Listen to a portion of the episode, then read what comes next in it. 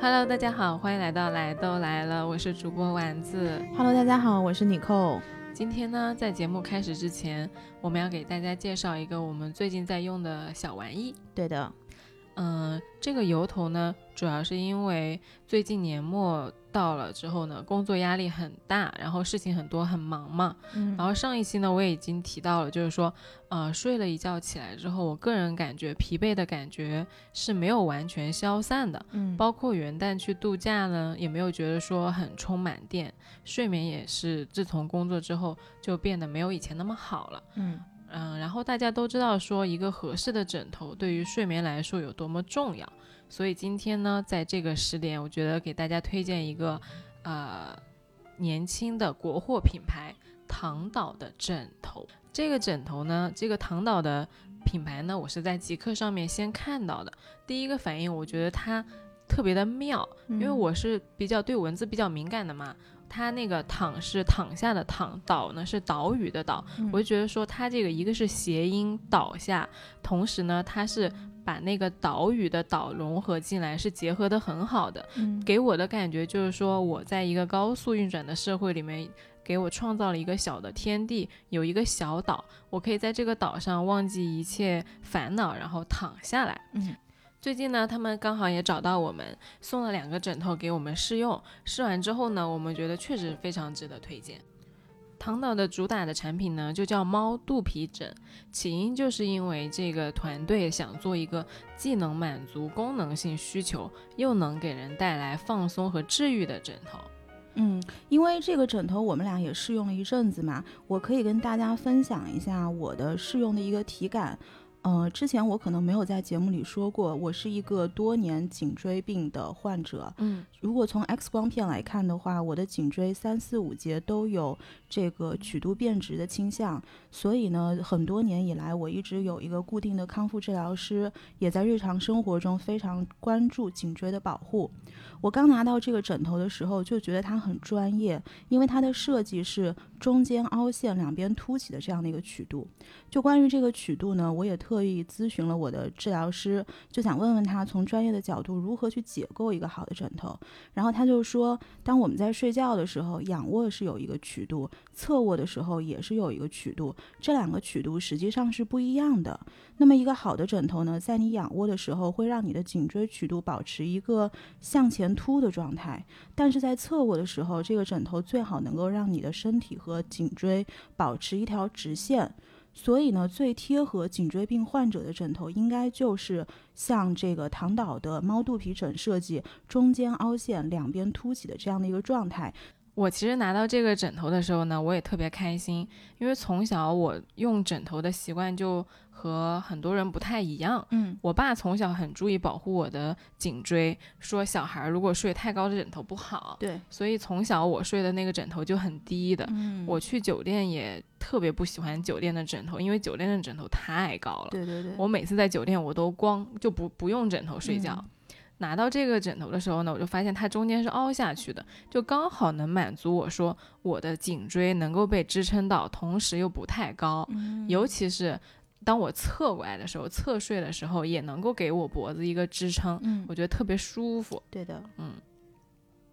同时呢，我拿到这个枕头之后，我看了一下，就是它的 size 和我现在在用的这个枕头嗯是不一样大的，就它是比我的那个小枕头大一倍的，嗯就会让我觉得说更加的有安全感。放在床上，你就左翻过来，右翻过去啊，基本上都足够长。对，就是嗯不会超出那个枕头的区域。嗯嗯，嗯就是为什么我在想它为什么要叫猫肚皮枕？因为猫肚皮其实是猫咪身上很柔软的一个地方，就对，有的时候你去跟它玩玩，它也会把肚皮翻出来让你去撸一撸。就是我拿到这个枕头的时候，我有一个感觉，有的时候我会喜欢把脚架在上面，然后就抱着它，然后就摸一摸，因为它表面的那个材质也非常的光滑以及柔软，所以就是这个角度也会让我觉得有很有陪伴感。你会先把脚放在上面，然后同时把枕头又枕在上边。 嗯嗯，这是一个很好的 point。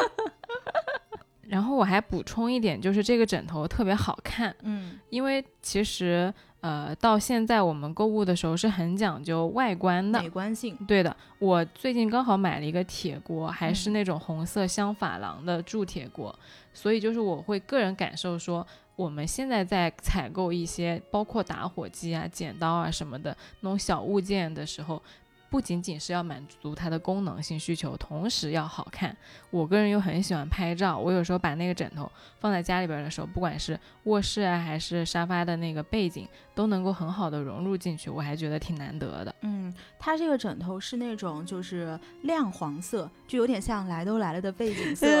对你把它摆在沙发上，其实拍照啊，包括有的时候回家一推开门看到这么明亮的东西，心情也会变得很好。非常治愈舒嗯适。是的，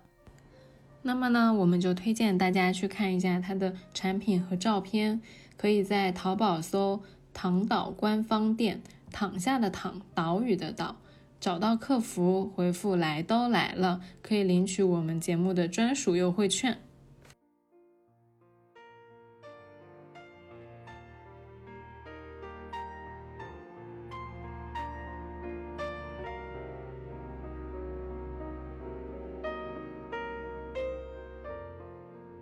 好，我们今天开始给大家讲古龙的江湖故事，我又要听这几个会武功的人的故事，打来打去的。 真是被迫营业好 吗？先给大家说一下，就是大家之前不是说想听金庸嘛，各种金庸金庸，但为什么我开始讲古龙呢？是因为我看了古金庸的很多家国情怀 嗯和很多情深意重，很多一诺千金，之后就有点累，嗯，然后我就跑去看古龙了。嗯哎看看古龙开开车，啊，对，然后你就心里就贼爽。哎，我哎，我不是看冲着他开车去看的好吗？嗯，你是冲着什么看的？但确实就是他的那个江湖会更加的快意恩仇，更加的放浪形骸。所谓的一诺千金是什么啊？不存在。陆小凤跟欧阳琴说：“你等我，我一定会回来的。”欧阳琴说：“你一定吗？”陆小凤说：“是的，你等着我。”欧阳琴说：“好的，我等你。”然后之后他们俩就再也没有见过。嗯，这本书欧阳琴就再也没有出现过。宛如现代社会的男男女 女。昨天还跟你聊的火热，今天人都不见了。对， 就是不存在，就是完这个真的很真实。嗯古龙写着写着，欧阳琴这个角色就没有了。嗯嗯，今天在开录之前呢，我们丸子小姐姐在这边写东写西，然后一会儿坐立不安，一会儿客厅磨磨，然后什么饭厅磨磨，一会儿喝喝茶，一会儿喝喝酒。然后我说你干啥呢？然后她就说。哎呦，我就觉得吧，这些人物特叫什么啊人太物复杂了太复杂了。嗯我就开始，她说，我就感觉待会儿要考试，我现在临时在那儿临时抱佛脚。 然后开录之前跟我说，赶紧录了吧，我要我要答卷了，答完卷我要交卷了，受不了了。就他那个，因为古龙实在是复杂的点在于，金庸他可能就是一个小片段，一个小片段，一个名场面，一个名场面，但古龙它是一条线，然后这好几条线纠缠在一起，你觉得诶，这个凶手出现了，嗯，结果后来发现这个凶手不过就是个傀儡，然后你发现控制这个傀儡的人呢，他又是一个傀儡，然后到最后反转再反转，引出一个大 boss，套娃、对，没错，嗯关系实在是太复杂。但我们先来说一下古龙和金庸的这个江湖，它其实有点像我们现在的肯德基和麦当劳，嗯，怎么说？有一和二，就有一必有二。提到这两个人，如果说金庸的江湖就是侠之大者，为国为民的话，那古龙呢，他就是骑最快的马，爬最高的山，吃最辣的菜，喝最烈的酒，玩最利的刃和杀最狠的人。上最正的妞。哎，就是这个意思。 待会儿马上就说到了，嗯嗯，金庸他有点像是，昨天我跟一个朋友聊天嘛，他就说，呃，金庸给他的感觉就是我给你造了一个武侠的世界，呃，然后古龙呢，他说他看过一个博主是说，贩夫走卒，引车卖浆，是泥土的芬芳最动人，其实就是那个市井气和烟火气。古龙更像是一个旁白，跟你说这个江湖是怎么怎么样的，他没有很多形容词，也没有很多的来龙去脉，没有你家祖上三三代是干啥的呀？然后嗯你为什么要去杀这个人呢、之类的。他就是更加的像一个路人视角，用我的话说，就是就因为比如说我走在大街上，然后迎面一个人来跟我说一句话，其实我是不知道你爸是干嘛的，你爷爷是干嘛的，嗯然后你之后又去干嘛了。但是金庸的小说里面他会交代，古龙不会，古龙就一个人出现了，然后他又走了，没了，嗯就你也不知道这个人来龙和去脉这 NPC 是干嘛的，你也不知道。经常有这种人，还经常那嗯种写着写着就没了的人。然后说那个古龙的文风呢，就是短促犀利。嗯 Horace 昨天在那个极客评论我说，说古龙的文呐，那个书撕掉右半边根本就不影响阅读，为啥呢？因为它句子太短了， 那个句子没都写不到一行，只有半行，然后那书半行半行半行半行，他撕掉一半不影响阅读。他说古龙的书不太环保。嗯对，然后给你们先读一下古龙的几个呃开篇的名字，刚刚已经读了一个嘛。第二个，我再给你读一个是“冷风如刀，以大地为砧板，视众生为鱼肉。万里飞雪，将苍穹作烘炉，融万物为白银。”你看它那个句子都很短，四个字，四个字，五个字，五个字，然后嗯雪将住，风未定，一辆马车自北而来，滚动的车轮碾碎了地上的冰雪，却碾不碎天地的寂寞。 哦，对，就是这种又冷冽又短的句子，还有开头的经常是什么圆月，然后夜深，然后雾浓，然后雾更浓，月更圆，就这种没有什么词藻堆砌，直接给你上短句的。嗯比如说金庸描写人腿长的时候，他会用很多四个字四个字的成语，清丽绝俗、容色秀美，什么神色端庄，然后什么天真可爱、衣袂飘飘啊、什么娇艳无比，巴拉巴拉，来给你来一堆。嗯嗯，古龙什么的，雪白的胸，细腰，腿长。笔直，腿结实，腿结实到你一根手指都插不进去，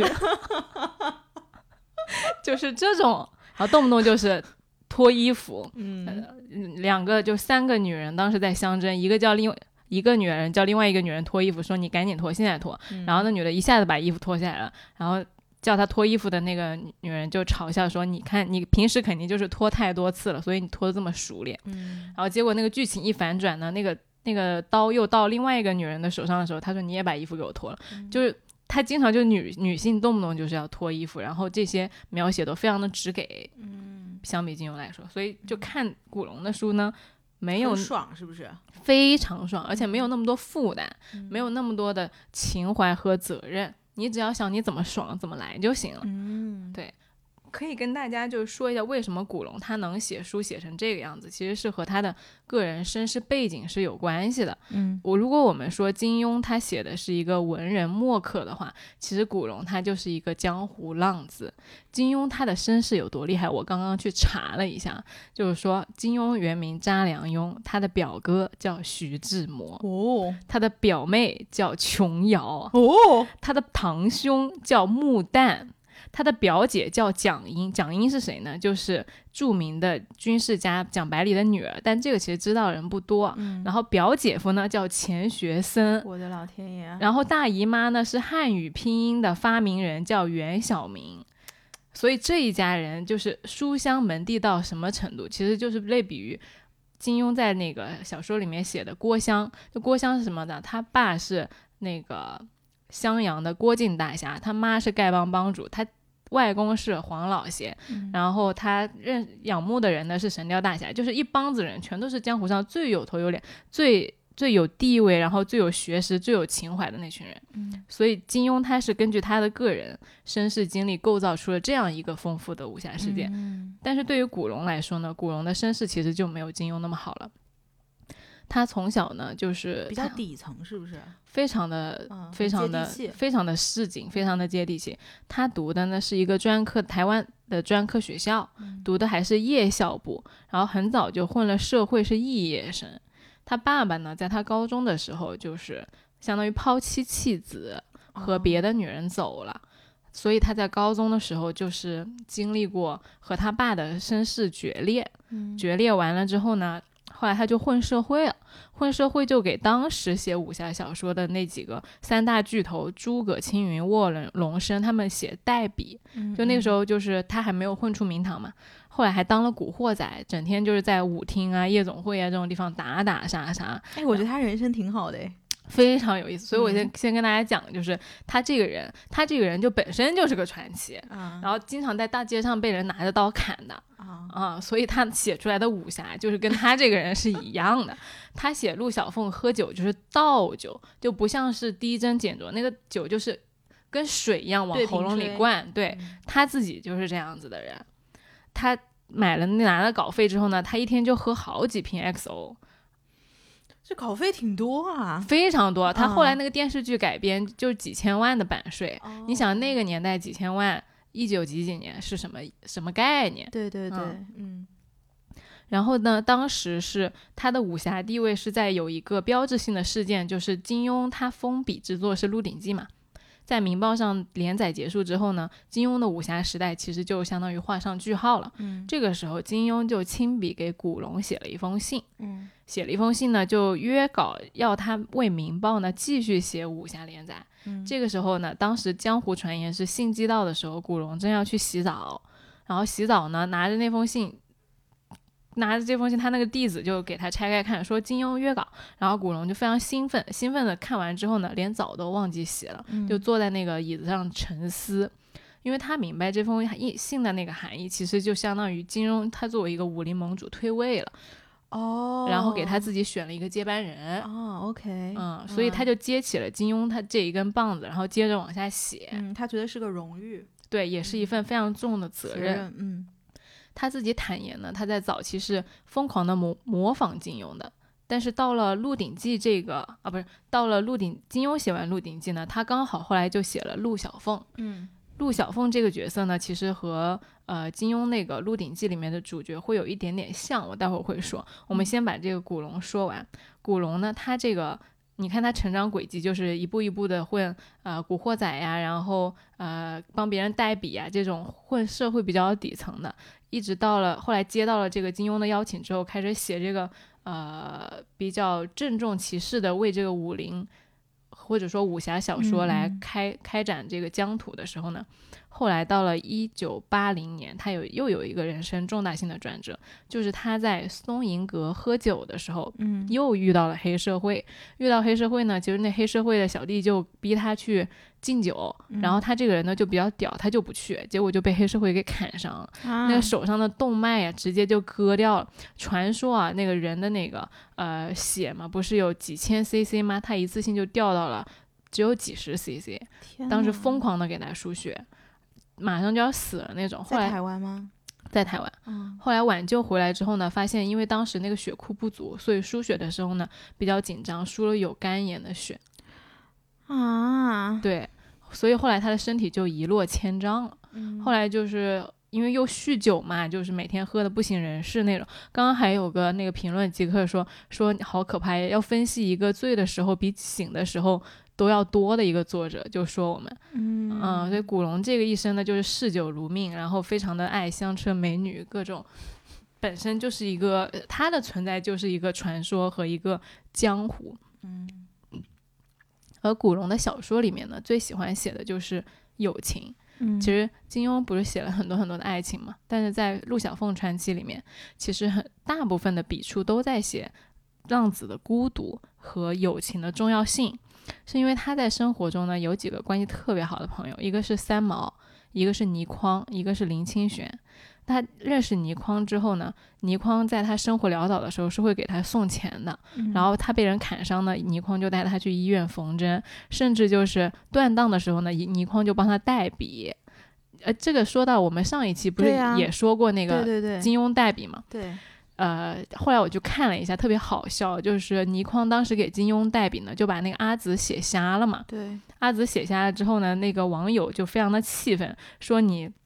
哎、阿紫的眼睛是不是你弄瞎的？倪匡在微博上回的，倪匡说是丁春秋弄瞎的，就是在那个剧里面的角色，他不是嗯我弄瞎的，是丁春秋弄瞎的。完了之后，另外一个评论就说说你你还把阿朱写死了，你这个坏人。然后倪匡在那个微博上面转发回复说六月下雪了，说阿朱的死跟我一点关系都没有。说人不能做坏事，做一点，全世界的坏事都是你做的。就是这种。然后他们之间的代笔也特别的有意思。后来呢，古龙他认识了三毛之后呢，三毛呃就是古龙和倪匡三个人就变成了非常非常铁的朋友。呃，古龙就是跟三毛说过说，有没有人欺负过你？如果以后有人欺负你，你就告诉我，我保嗯护你。他也给那个倪匡说过说，天下我能够为倪匡倪匡挡刀的，唯我古龙。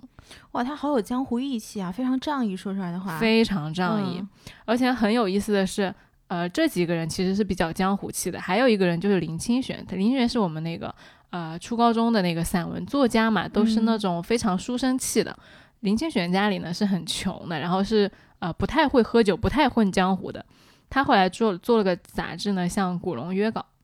古龙就说：“你要向我约稿可以啊，但是你要陪我喝酒。”那林清嗯玄不会喝酒怎么办呢？然后古龙就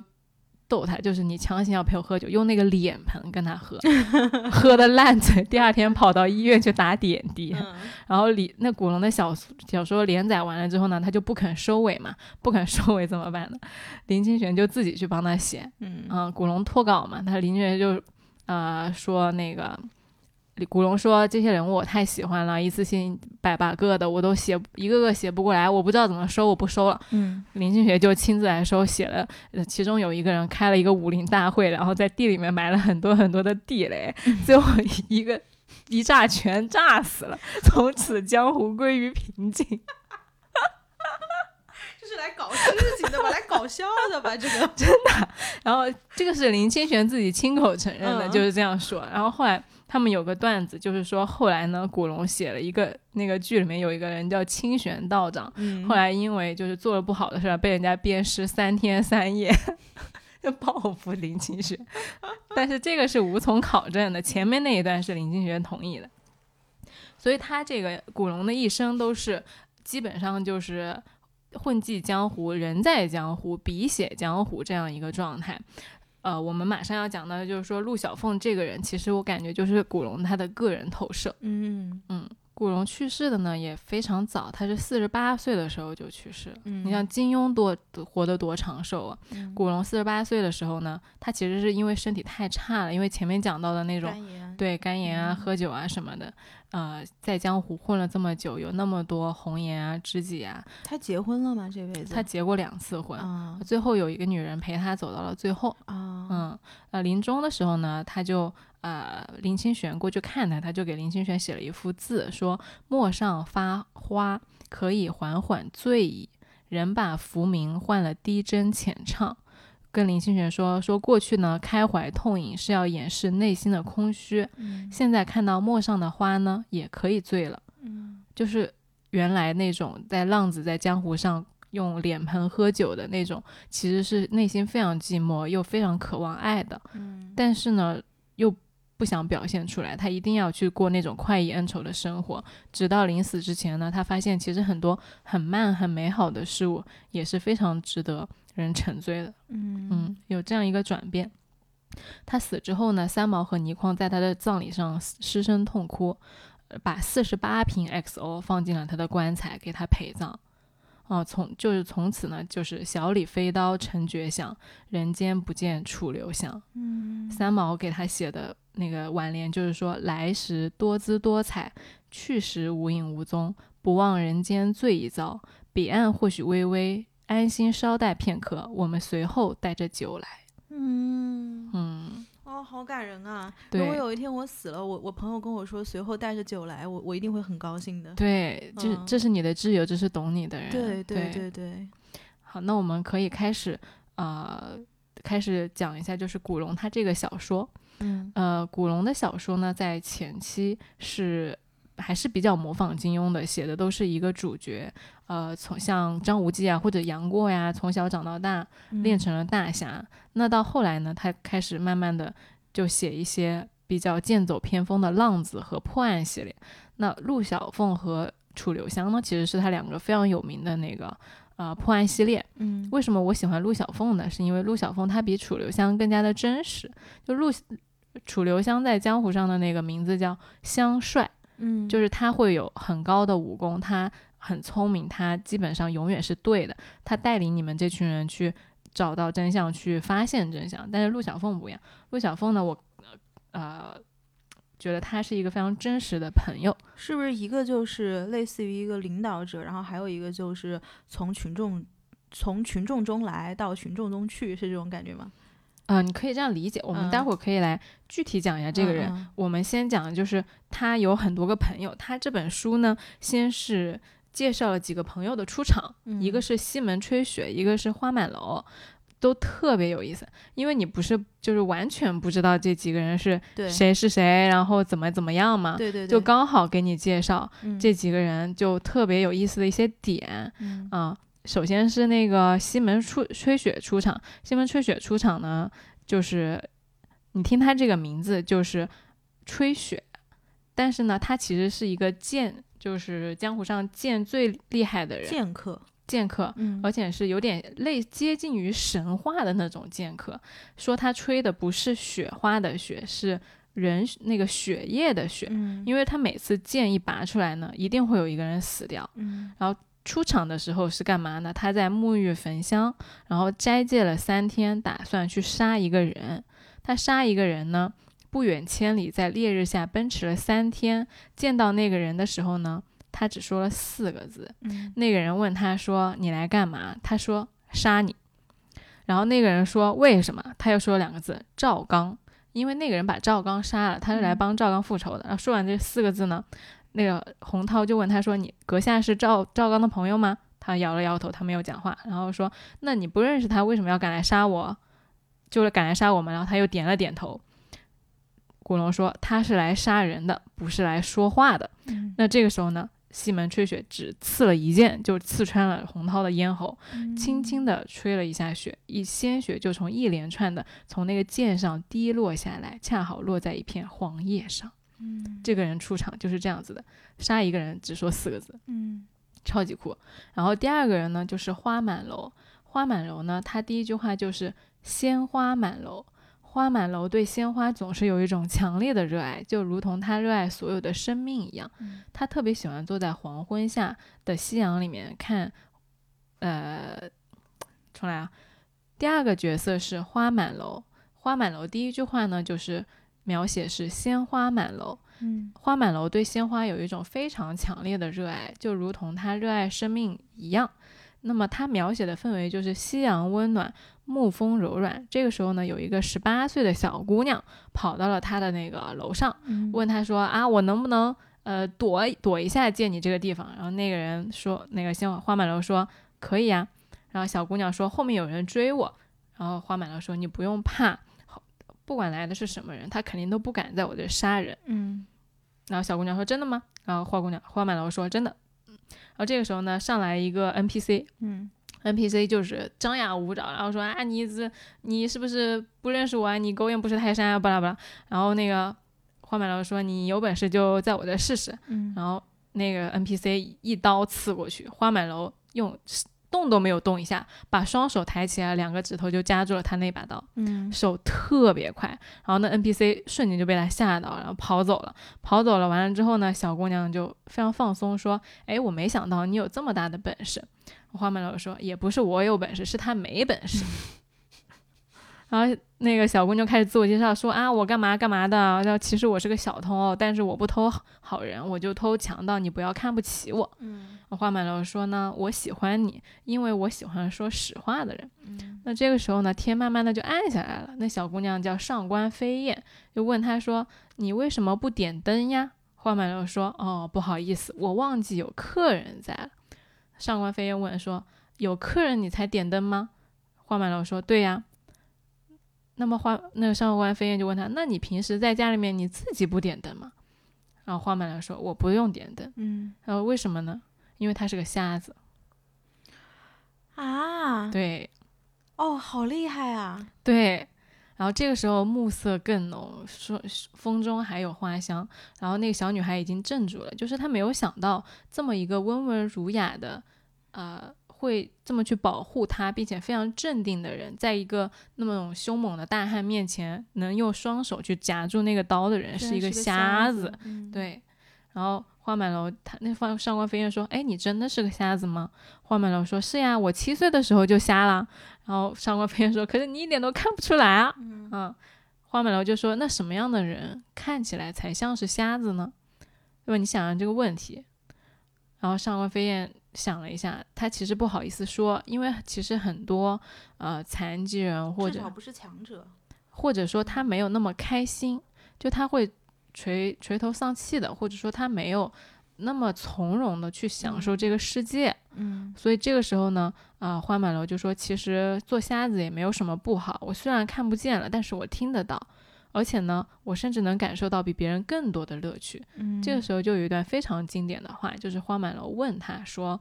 你有没有听过雪花飘落在屋顶的声音？”嗯你有没有感受到花蕾在春风中慢慢开放时那种美妙的生命力？嗯你知不知道，在秋风里常常都带着从远山上传来的木叶清香？嗯就这个，其实我很早的时候看呃陆小凤传奇的时候，我是不能理解的，嗯我就觉得花满楼他就是一个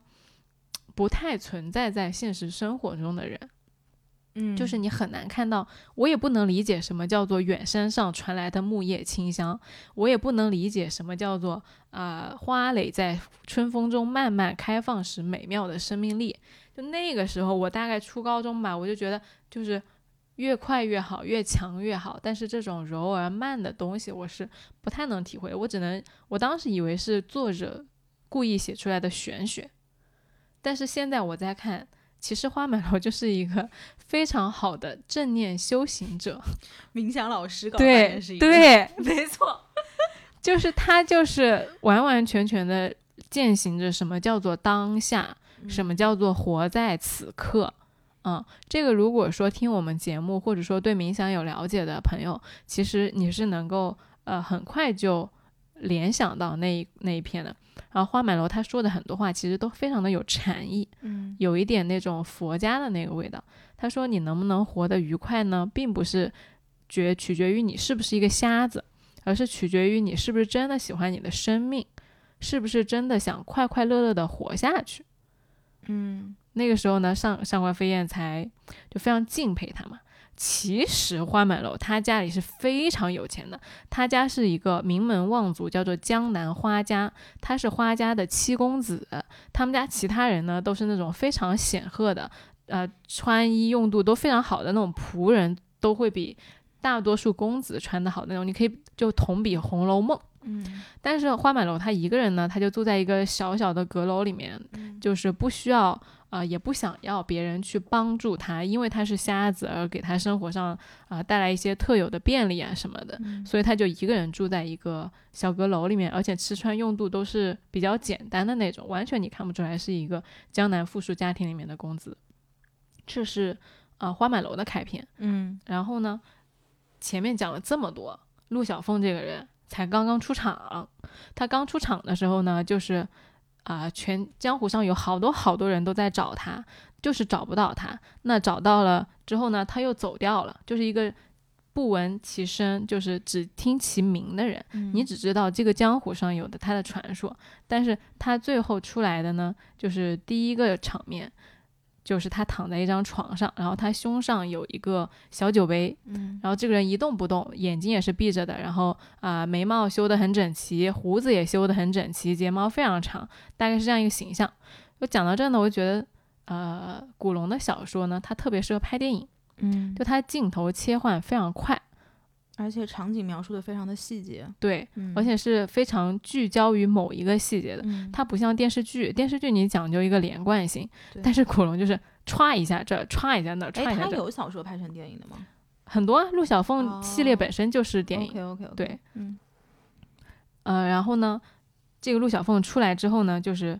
很多人都在找他，找他之后呢，他就逃，就他也不是逃，他就不要你们这些人找到他啊、嗯后来有三个江湖上面非常邪气的人找到他呢，呃，他就又接着跑，跑到了一个他自己的房子里面。后来有一个非常漂亮的公主走到他的面前，他看呆了，看呆了完了之后呢，那个公主就给他跪下，给他跪下之后呢，他一看那个公主跪下了，他立马跳窗，他就跑了。跑到他朋友那边去，嗯这是他出场的一个配置。就是他这个出场，其实我觉得非常妙的点在于，他会把这个人写的活灵活现。第一个画面就是他躺在床上喝酒，喝，而且他喝酒呢，他不会伸手去接那个酒杯，他是突然猛地吸一口气，那个酒杯就到他嘴边，然后那个酒就倒进了他的嘴巴里，哦非常的逍遥和潇洒的那种，很酷。对，很嗯酷。然后呢，完了之后再吐一口气，酒喝完了，那个酒杯再倒到他，再掉到他的胸上来，嗯，这是一个非常潇洒的状态。然后同时呢，第二点就是那个公主给他跪下来之后呢，他赶紧他就破窗而逃了。破窗而逃，你知道他为什么要逃走吗不？知道。那他就逃到了他朋友那边去，他朋友就也问他说：“哎，你为什么要逃走啊？她真的是个公主嘛？”然后那个陆小凤说：“真的是个公主。”然后那问你为什么要逃呢？难道你怕她强奸你吗？嗯，然后那个陆小凤说：“这种女人要是强奸我，你打我我都不走。”然后那个 他朋友就说：“那你为什么要走了？”你猜他为什么要走？为什么要走欲拒还迎吗？不是我不知道哎。陆小凤说的。你想一下，他为什么要向我下跪？有看求于他吗？对，嗯，就肯定是有求于他。然后像他这样一个公主，然后带着满江湖这么多人去找他，然后又向他下跪，那个求的东西肯定是非常非常麻烦的一件事情。然后呢，陆小凤说：“那个我连见都没有见过他，为什么要去惹他的麻烦呢？”他朋友说：“只有笨蛋才会去惹这种麻烦。嗯陆小凤说：“我是笨蛋吗？”霍老头说：“你不是。”然后陆小凤说：“那你如果你是我，你会怎么办？”嗯然后霍老头说：“我说的，我跑的比你都快。”嗯就而且金庸他那个啊不，古龙他这个小说呢，就是很有意思的点，他一句一句的就是我是笨蛋吗？啊，我你不是你，如果你是我，你会怎么办？我也会像你一样落荒而逃，非常短，就一哦行一行的。以前他们有些人呢说，金庸当时写小说是按字收费的。嗯，所以金庸的小说呢就非常长，一件事情的描写很多，甚至有点堆砌词藻，因为你要算钱嘛，你字多就钱多。然后到了古龙那个时候呢，那个收费是按行算的，所以那个古龙写小说呢一行就非常短，就天天喜欢换行，就是为了赚稿费。嗯 哦，，对，然后这个相当于是他们三个的开头。嗯然后开头完了之后呢，这一整本书就是写啊、陆小凤和她的朋友们去探案，它有一点像柯南，嗯有一点像呃福尔摩斯。嗯有一个网友呢开玩笑说说那个古龙也就是死得早，如果古龙还活着呢，说不定那个陆小凤传奇就是三年一更，跟那个柯南一样，然后就没毛利小五郎什么事儿了，哎，是对吗对，，就过年再给你来个加长版，然后嗯一直跟一直跟，跟到地老天荒，一个巨大的赚钱 IP。嗯，是是是，然后这个是他们刚开始的开场，但是因为我们刚刚就说到，其实古龙的小说，他很多的人啊，就是写着写着就没了，嗯，因为他自己经常喝的烂醉，经常在醉的时候断。片了，对他自己嗯都借着酒气写那个文章，所以他很多情节呀是经不起推理的。嗯嗯，所以我们就不会去深挖说，哎，那个人为什么会这样，这个人为什么会这样，嗯，那更多的就是，呃，看着这个人物不停的往前推进，然后我在看这个小说的时候呢，我给大家分享是我个人的视角嘛，嗯其实我看的时候，这一次看和之前看就是能够感受到说，呃，这几个人物其实是非常真实的，嗯为什么这样说呢？因为古龙他在后期写小说的时候是想要创新，嗯他想要去迭代那个武侠小说里面金庸一手创建起来的那个标准和套路。想要打破那个圈层，嗯对，因为呃情节是可以情节是可以写完的。嗯对于金庸那个时候来说，很多很多的情节其实都已经写完了，什么易容啊、毒药啊、诈死啊，然后最善良的女人就是女魔头啊，这种嗯很难再让读者上钩了。你就像是柯南一样，柯南现在套路不就是最不起眼的人其实就是凶手嘛？对，所以呃，古龙他已经想到这个点了，他说啊、呃其实人性中的冲突是最有吸引力的，嗯所以他写的是这个人本身，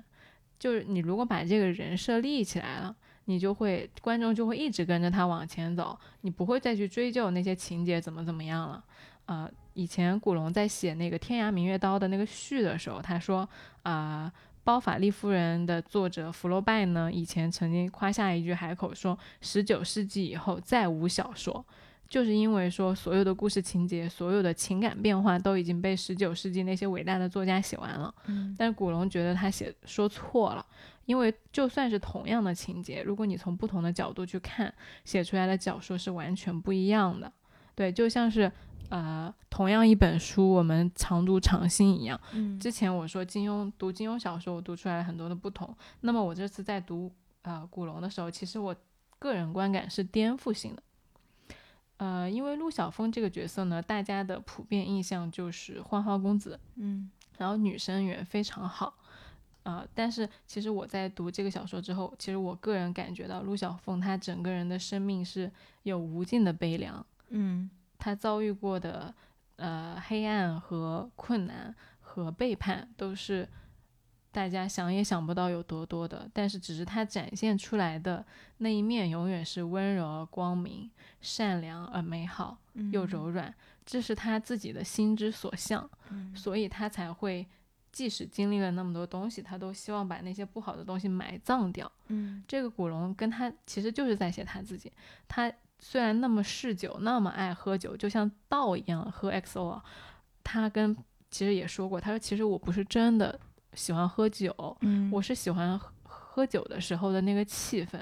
有一些感觉，有一些那个情境是要用酒来代入的。我就喜欢和朋友喝酒，我就喜欢喝完酒之后的那种感觉。哦，这个我太能够理解了。对，就是你知道，因为我我其实经常喊朋友喝酒啊、小酌什么的，但其实我酒量很差。我喜欢的也是酒精一下去，大概大家都很打开的状态，有一些话可能就说出来了。是这个呃，所以古龙在写这部小说的时候，我现在再来看，其实我看到的更多的是不再是花花世界了，也不再是那些放浪形骸的呃有多好玩儿，或者说有多精彩，这个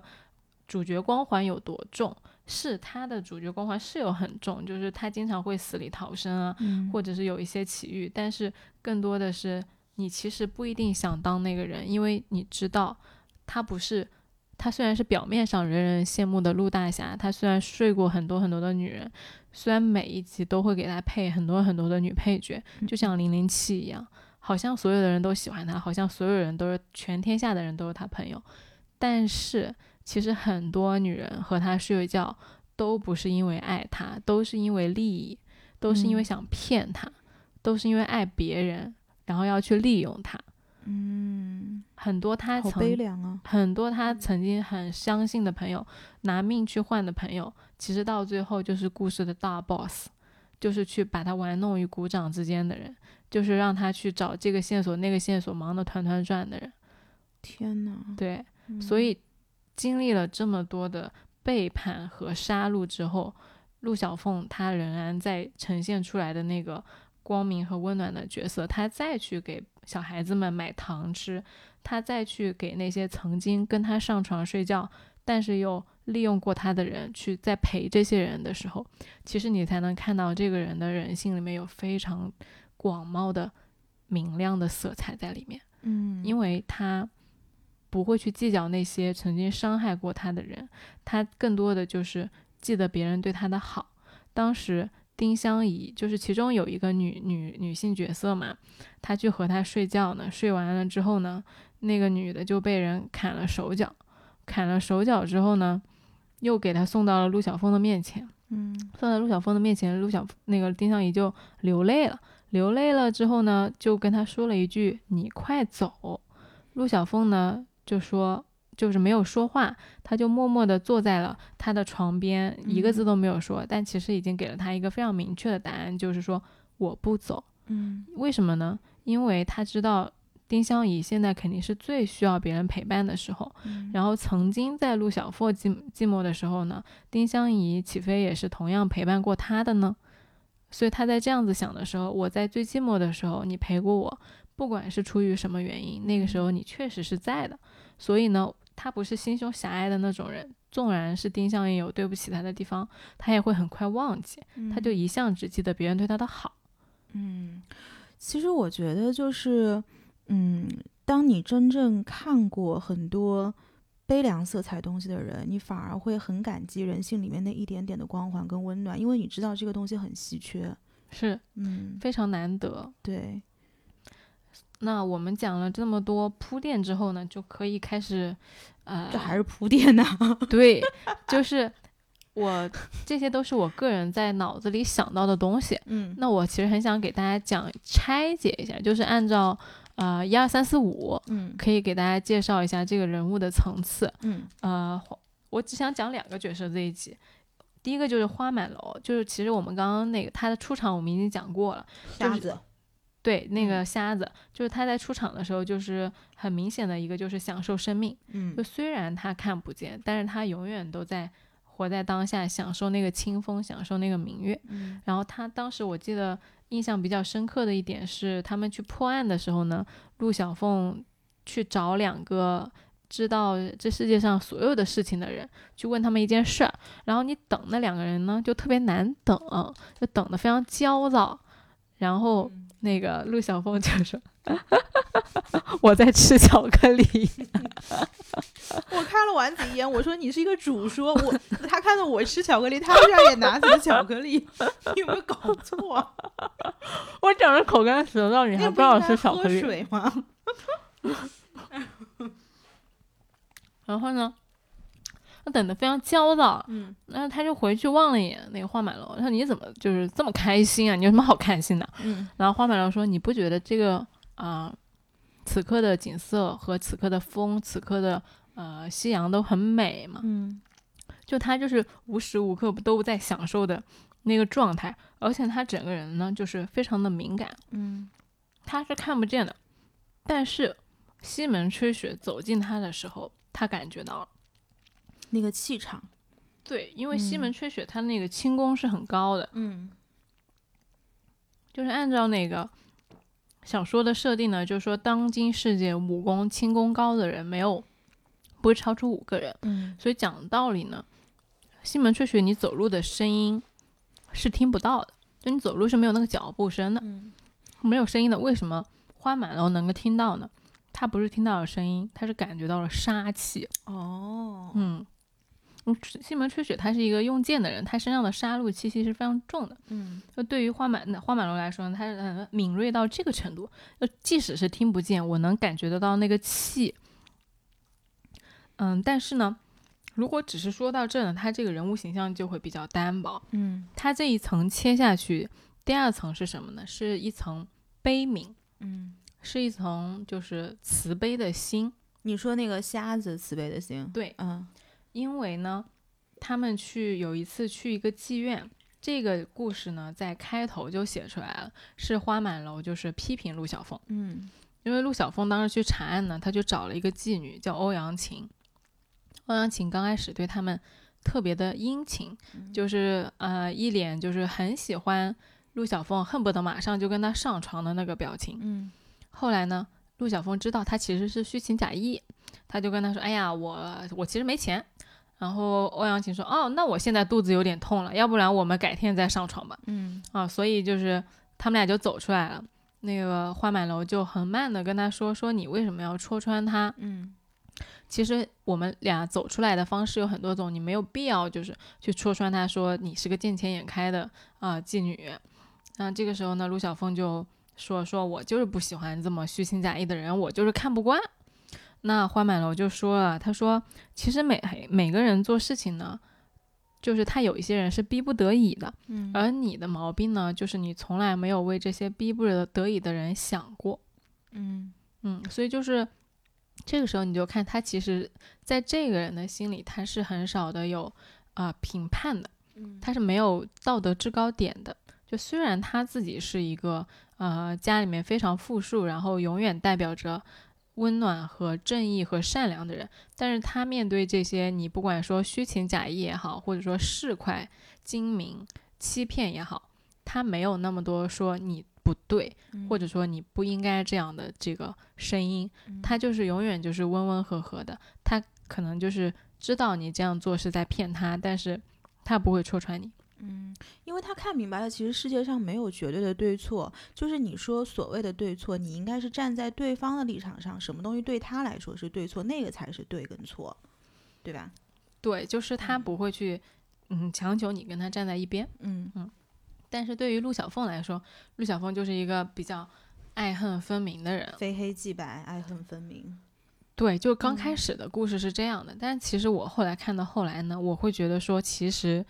花满楼这个角色对陆小凤的影响是很大的。嗯他把这一段写在最开头呢，之后陆小凤再遇到这种可怜的人，他其实同理心就加强了很多。嗯嗯，就是包括他后来在遇到了一些骗他的人啊，或者说他能看得出来，其实就是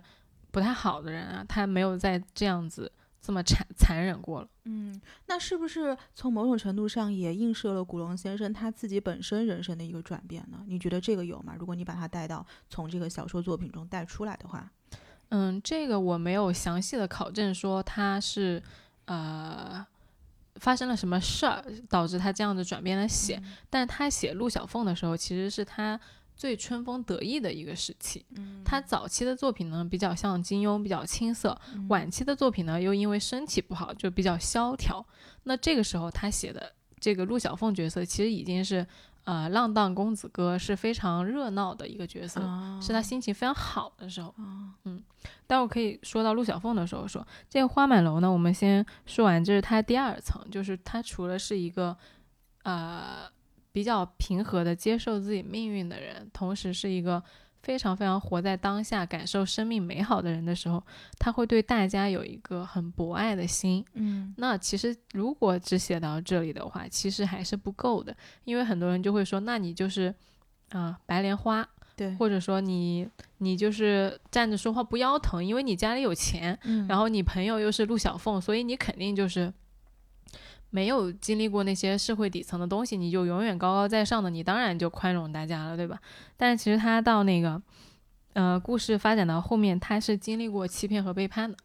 他后来是有两个，一个是喜欢他的呃女性角色，一个是他喜欢的女性角色。喜欢他那个呢，死在了他怀里。嗯他亲眼看，呃，不是亲眼看见，就他就是亲亲手抱着那个女孩，然后那个女孩就是胸上中了一颗毒针。那个女孩怎么死的？哦，这也没说，就是四个人什么在房间里好好的，然后突然外面就飞来了一根针，你知道一，个不知名 NPC 一根针就射过来 了，然后她就死了吗？就是经常会有这种奇奇怪怪的死法。嗯因为他们在那个查案的过程中有很多那个要去阻止你去接近事实真相的时候，嗯所以以在这个呃武侠古龙的武侠世界里面是没有那种应该怎么样的那个画风是很突然的。陆小凤经常是站在大街上啊，站在房间里，突然一把剑就出来了，嗯突然一个匕首就出来了，突然一根针就出来了。然后陆小凤为什么没死？因为她有一个灵犀一指，她永远能夹住那个东西。哦，嗯，OK，就不管那个东西有多快，她永远比那个东西快嗯啊！这个是一个啊，你说主角光环也好，你说其他的那个东西啊，反正有个开了玄学挂的东西，对，嗯就是没有东西能够嗯刺伤陆陆小凤。嗯呃，这个是后话。就说回来那个呃，花满楼，他就抱着那个去世的女孩，其实心里是很难过的。他当时其实，在心里发出的悲叹就是：我其实就是一个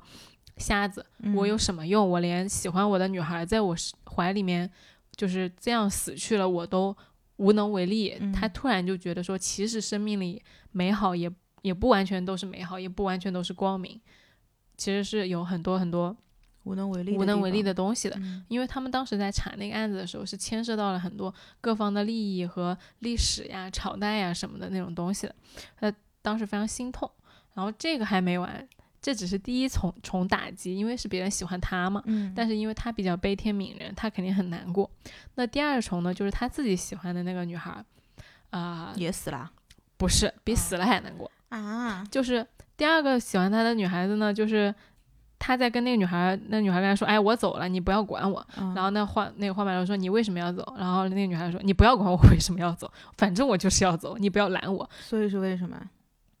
也没说吗？”当时就没说。嗯然后呢，这个时候呢，那个女孩呢，其实就是把那个上官把把那个花满楼就点了那个穴道，嗯然后花满楼呢这个时候就晕了，嗯晕了完了之后呢，这个画面就切换切换到到那个啊、呃上官飞燕上官，哎上官飞燕和上官丹凤，其实到最后我不剧透啊，因为他这个东西我不要讲那个情节，就反正最后他喜欢的那个女的呢，就跟陆小凤去对话，嗯你发现他喜欢的那个女的其实是个反派，啊对，就是从一开头就躲到他那个房间里去的那个人啊啊、那个小姑娘其实一直在骗他，靠！对，一直在骗他。完了之后呢，他就去跟陆小凤对话，陆小凤就说啊，你做了这么这么这么这么这么多坏事儿。然后那女的就说，是啊。然后那女的说，其实我这个计划进行到现在，你根本就无奈我何，因为嗯花、那个花满楼已经被我控制住了。啊、而且呢，花满楼醒过来，我会跟他说巴拉巴拉巴拉，就这么这么说，就是颠倒黑白嘛。然后陆小凤就说：“你花满楼不会相信你的，因为花满楼很聪明。”嗯然后那个上官就说：“那你就不知道了吧？他他当一个男人喜欢上一个女人的时候，是一点办法都没有的。嗯就是他对于花满楼对他的这份喜欢是很自信，而且很利用的。嗯，就他就自信说，因为你相信我，所以我可以骗你一次、两次、三次这你样还子。会原谅我，继续让我骗你。对，因为你嗯智商也不在线，你又愿意相信我。嗯，但其实这个时候呢，花满楼就站在他身后，全部都听到了。嗯然后花满楼就走过来，然后上官就非常的震惊，说：“哎，你怎么？你不是被我点了穴道吗？”然后花满楼说：“其实他有一恰巧有一门功夫，就是当你在被点穴道的时候，你那个气全部都运到你那个穴道那儿，其实是不嗯会被点到的，就他会一点那个功夫。”然后呢，呃，上官飞燕就是他就有点羞愧嘛，但是又觉得说，那反正我都已经这样了，你们肯定得杀了我报仇吧。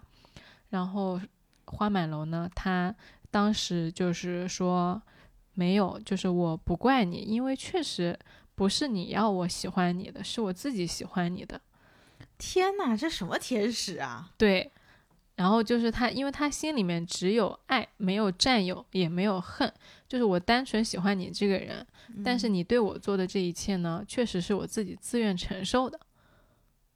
所以就是我不会嗯怪你，我也不会呃要求你什么，我更不会去复仇，我愿意让你走。就是他在经历了这么多的背叛和那些杀戮之后呢，他就 let it go，嗯就这么一个就平和到这个程度的人，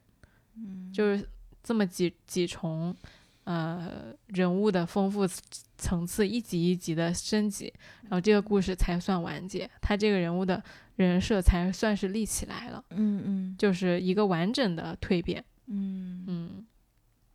但我知道你肯定是不能理解这种人的。我肯定是不能理解的。就首先，你上一期金庸的时候，你就一直在说，你不是跟刘飞老师在那儿说嗯什么你爱一个人，但是你不占有他吗？这种感情，我首先就不能理解。嗯，对，因为这个东西，反正我喜欢一个人，你要说毫不占有，那是绝对是不可能的。这个对只能说做不到吧，但是我我知道就是有这种感情在，但是只能说确实是很难做到，嗯嗯，所以他才是花满楼嘛。对，才是出现在武侠里面的人。嗯就花满楼在这个系列里面呢，就是一个非常受人尊重，然后想起他来心中会涌起一股温暖的人。天仙， 仿佛不是一个活人很多人吃他那个他跟陆小凤的 CP 的，哦，是吧？嗯嗯嗯，他们俩都很帅。然后第二个呢，就讲陆小凤，嗯，讲陆小凤呢，我就可以先跟大家说，大家其实能想到的看过陆小凤的人，都能想到她其实是一个潇洒的公子，嗯一个可爱的混蛋。但今天其实想重点说后面两个，一个就是他还有的是浪子的游魂和赤子的真心。哎，很多浪子就是现实生活中很多浪子匹配的都是赤子的真心。但是他这个赤子的真心呢，不是那种说啊，我负了很多人，我睡了很多人，但最后我只爱一个人，不是这种。嗯他是在就让我开开头说的那种，他经历了很多很多的背叛之后，他还是去温柔的对待这个世界，就有一种世界闻我以痛，我报世界以歌的感觉。嗯是真的做到了不要去把自己经历的痛苦去强加在别人身上的人。嗯，所以他的浪子，我是不是可以理解为他只浪他自己，就是不涉及伤害别人的那种浪？那肯定，对，嗯，对，我之前跟朋友聊天嘛，就是我不知道在播客里面有没有说过，说那个女孩说，嗯，我经历过很多伤害和伤痛，嗯但一般经历完伤害之后呢，有两种应激的反应，一种就是我要去报复这个社会，嗯，就是大家对我做这种事儿，那我觉得我也要去对别人做这种事儿，凭什么只有我一个人承受这些东西？对，然后另外一种呢，就是我再也不希望这些事情发生在这个世界上，我希望用我自己最好的柔情去对待我身边的人。然后他自己是第二种，其实陆嗯，小凤也是第二种。嗯那我们先讲就是它前两个标签，因为前两个标签呢，一个是逍遥的公子，一个是可爱的混蛋。第一重，我觉得这四个呢是一重一重递进的。第一重就是所有人都知道的，财色酒气，样样都有，就是一个标准的那个卓氏家公子的标配。嗯你能够想到的吃喝玩乐，他全占。嗯这个小说里面的场景很多都是在赌赌场里面度过的，嗯啊，很喜欢赌。在赌的时候呢，输钱，然后赢钱，然后作弊，然后发现美女，然后被嗯美女骗，嗯然后被美女带到坑里去，嗯就明知道是坑，还是要往里面跳，就是各种各样的因为赌场所引发的故事。嗯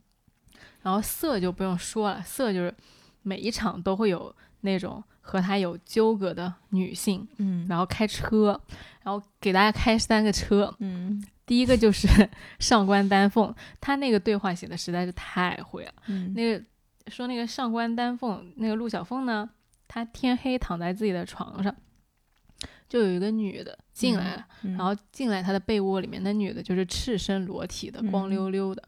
然后那陆小凤一惊，她以为是上官丹凤，报警人家。哎，结果突然呢，门又开了。这个时候，上官丹凤站在门口，嗯，那她被窝里的是谁呢？嗯，是另外一个姑娘。这个时候，陆小凤就非常的崩溃。所以他是喜欢上官丹凤，是不是？对他们两个是一个一个 CP 组合，在这个这一集啊里面是有 OK，暧昧 OK，OK，OK。然后这个时候呢，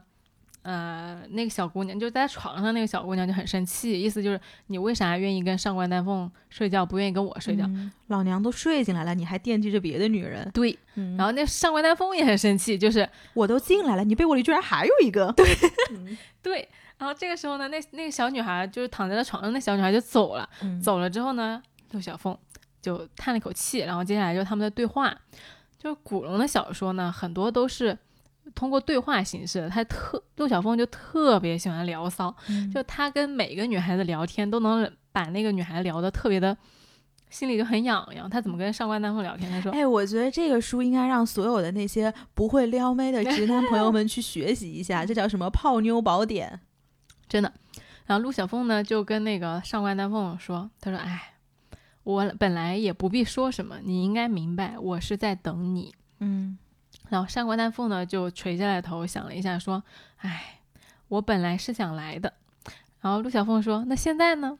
上官丹凤说：“现在，现在我却要走了。嗯”你看他这一个，我本来要来，我本来是在等你，嗯可是现在我要走了。那这个时候呢，陆小凤就说：“你真的相信我会跟雪儿嗯然后上官丹凤用指尖轻轻地掩住了他的嘴，柔声说：“我知道你不会，可是今晚，今晚我已经不能留在这儿了。嗯”然后这个时候呢，陆小凤当然明白他的意思，他就放开了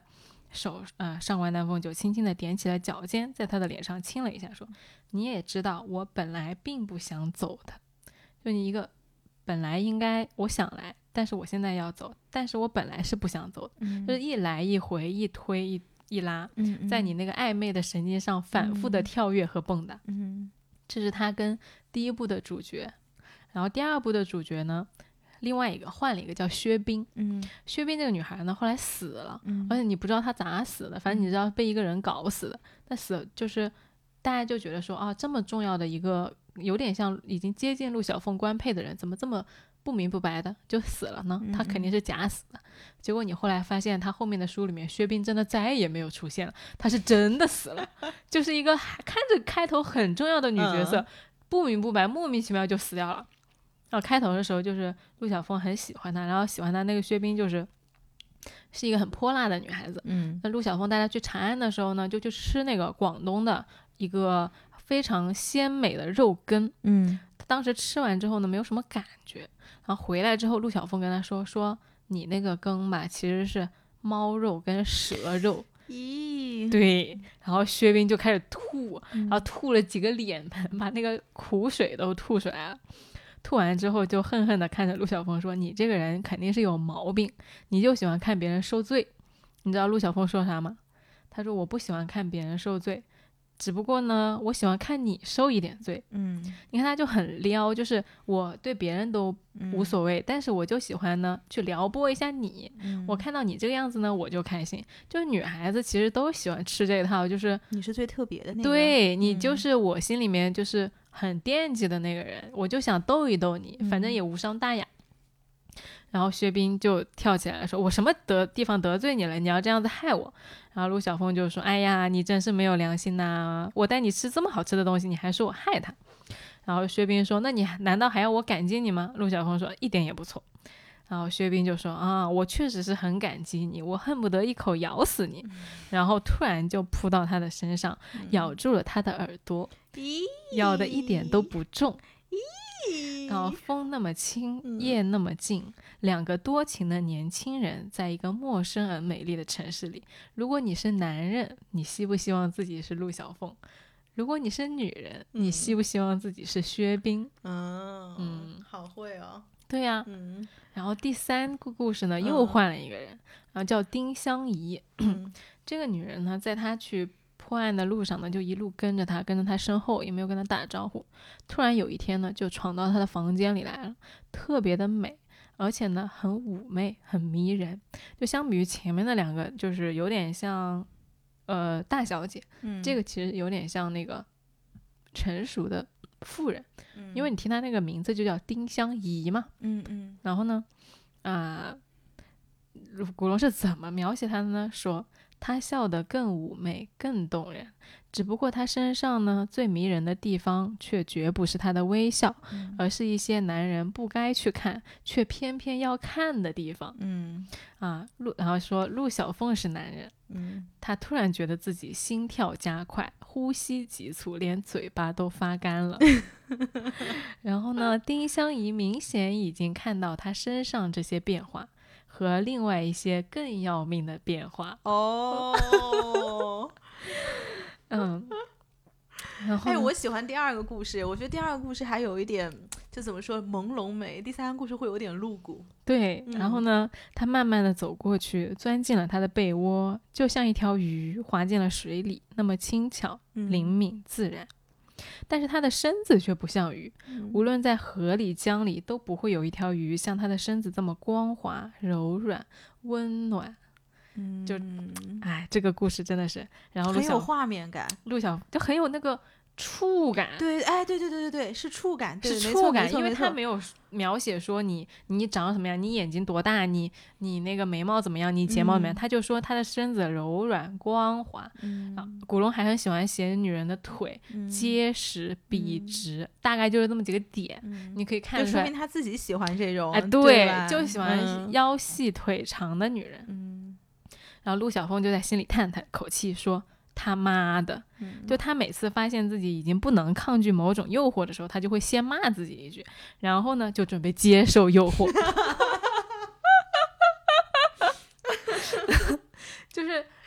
这三个车就开的，我就觉得很有意思。嗯，嗯，这个是她的第一层，这个人物的第一层就是开的我好开心 哦！就听到这里已经录了五十分钟了，我才露出了笑 容。前面什么这啊那 的，什么瞎子一会儿又什么什么杀人啊，各什么种杀人啊，对呀、嗯，嗯，然后呢，这个是它的财色酒气里面的色。嗯第三个就是酒，酒其实就是你能够，刚刚已经说了，跟那个古龙一样，喝酒就是用倒的，就酒量嗯巨好。然后气呢，其实就是它的这个侠气，嗯它的侠气里面有一个很小的故事，我觉得还挺有意思的，嗯就是他当时也是呃。去查案的时候，导致了一个人的死亡。嗯，那那个人门下有一个门客，他去查案导致了一个人的死亡。就他查到那个人头上了，然后那个哦人后来就是在啊、呃打架的过程中就死掉了。 OK，死掉了之后呢，他那个死的人手下有一个门客，嗯那个门客就有侠义之情，就是我说，那你害了我的主公，我要去找你，呃，约架，嗯我们就约在就是明日的日出在山顶上决斗。嗯那个人的武功呢也很高，但是呢，陆小凤的武功是很高的，就是他不是最高的，但他很高，就可能来前十这样子，嗯或者前二十，嗯反正是一流。那这个时候呢，那个人叫霍青，霍天青。嗯霍天青是谁呢？他是呃一个天晴门，就是一个门派的呃创始人的后代。嗯那这个门派的那个门下有很多很多的人。那当他们都知道这个消息的时候呢，就有很多的人来到了陆小凤的那个院子里，就是有什么哎卖包子的啦，卖药的啦， 卖面条的啦，然后掌柜的啦，是来看戏的吗？不是来干嘛？这几个人，就这些人呢叫市井七侠，嗯他们全部都是那个霍青天那个祖辈上的那个门下的人，他们来干嘛呢？他们就是来劝架，哦他们来劝陆小凤不要跟他打架，因为这一战呢必有一个人死。嗯如果霍天青死了，肯定不会独活。那你作为这个门下的人，你肯定不希望你自己的就是师祖的绝后嘛。嗯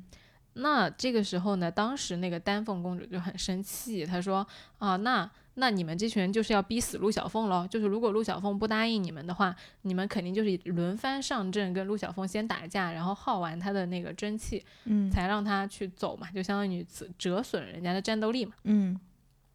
那这个时候呢，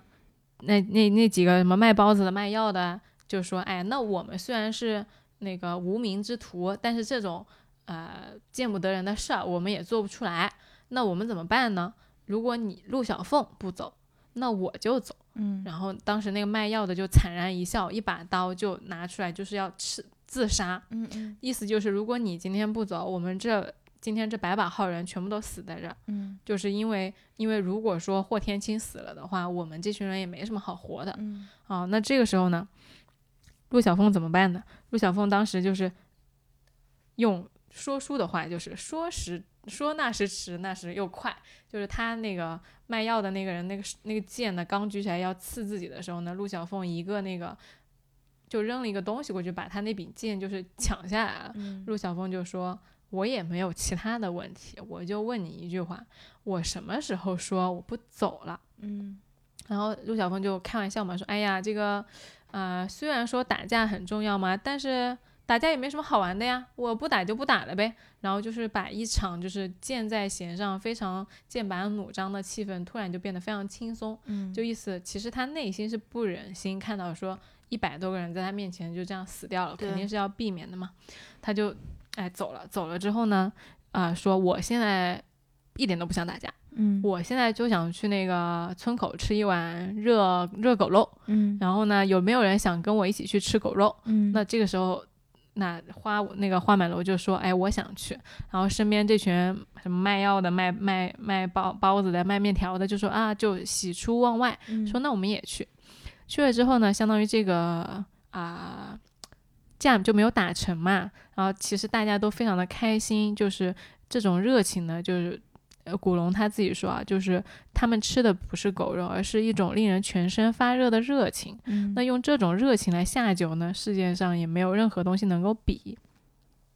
与此同时呢，霍天青还送来了一封信，那个嗯信写的特别好，说：“朝朝有日出，今日之约又何妨改为明日的明日？嗯人不负我，我怎能负人？”就是说，每一天都有日出，如果我们今天的约就可以改成明天，甚至后天，甚至大后天，就无限延期。那么，如果你不负我呢，我也不会辜负你。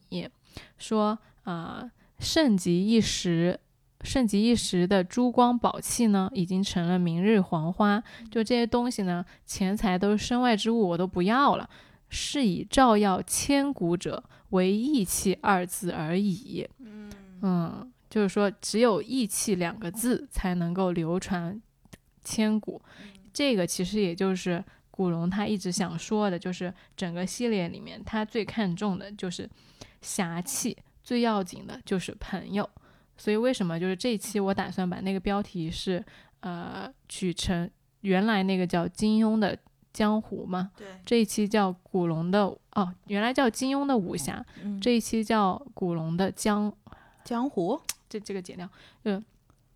之前的那一期叫做金庸武侠，因为侠之大者，为国为民嘛，嗯但是这一期呢，就想把它写成是古龙的江湖，因为江湖这个江湖对于古龙来说，你更像是一个就很有每每时每刻都会有危险，但是同时也每时每刻都有仗义的这样一个存在。嗯，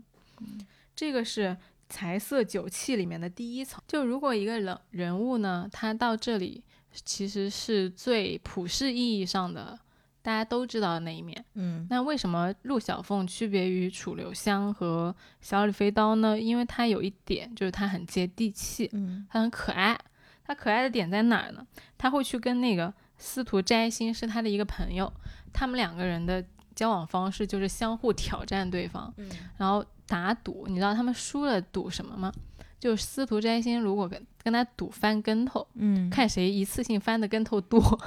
古人好无聊哦，他们这个是乐趣，嗯然后翻跟头呢，就是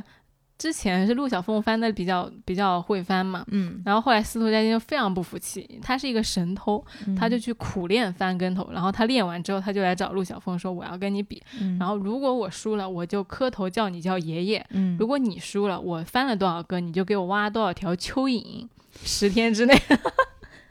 嗯然后后来那个司徒摘星就一口气翻了六百八十个跟头， 然后陆小凤在十天之内挖六百八十条蚯蚓。那古人没有上网的，每天都在干嘛？ 对，很有意思，就是。